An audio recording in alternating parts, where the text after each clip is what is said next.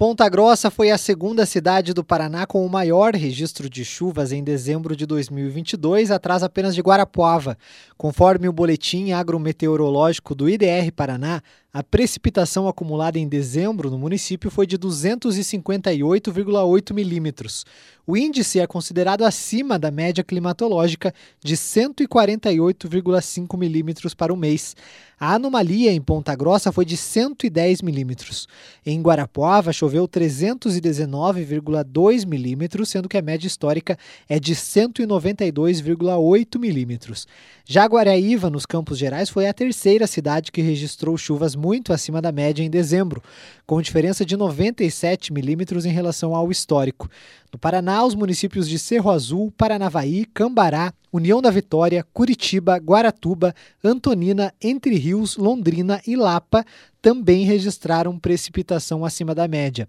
As cidades ficaram na contramão do Paraná em dezembro, que teve registro abaixo do esperado. Em média, choveu 150,5 milímetros no Paraná e a normal climatológica é de 174,9 milímetros. O boletim agrometeorológico do IDR apontou que dezembro foi um mês com grandes irregularidades de chuva no estado.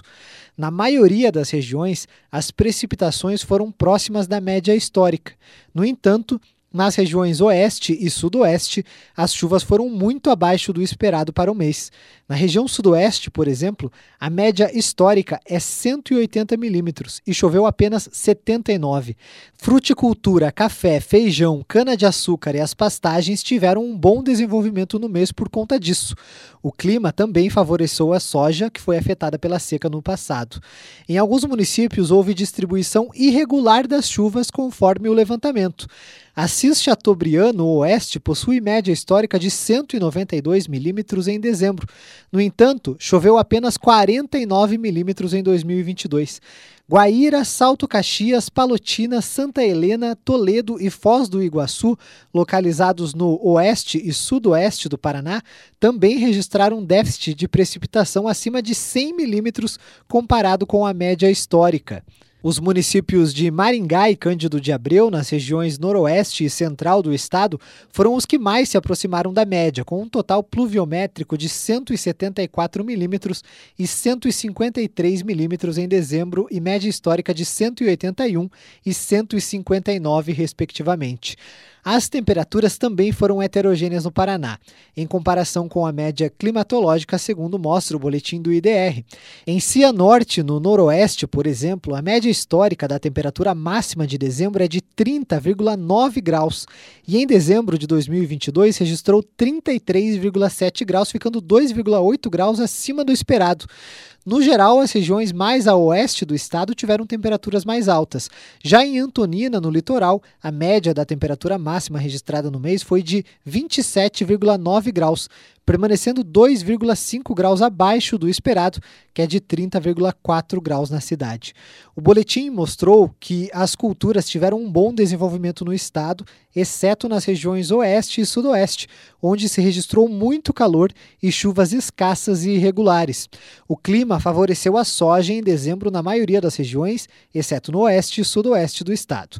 No final do mês, a maioria das culturas de soja já estava na fase de floração e frutificação, das quais 80% apresentaram boas condições de desenvolvimento, 16% médias e 4% ruins, segundo a Secretaria de Agricultura e Abastecimento, a SEAB.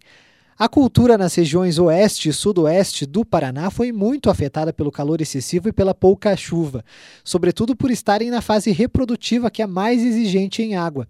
Já a primeira safra do milho teve um bom desenvolvimento, com exceção do oeste e sudoeste do Paraná, devido ao déficit hídrico e calor intenso. De acordo com a SEAB, 82% apresentaram boas condições de desenvolvimento, 16% médias e 2% ruins. Segundo a SEAB, a maioria da cultura de primeira safra do feijão estava na fase de frutificação, maturação e colheita em dezembro. Desse total, 61% e 36% apresentaram condições boas e médias, respectivamente. Durante o ciclo, houve várias adversidades climáticas no estado, nas diferentes regiões: chuva em excesso, seca, baixa temperatura, alta temperatura e baixa luminosidade. Isso provocou danos irreversíveis na cultura, com perdas de produtividade, conforme o boletim. As culturas de mandioca, cana-de-açúcar, fruticultura e café não foram afetadas.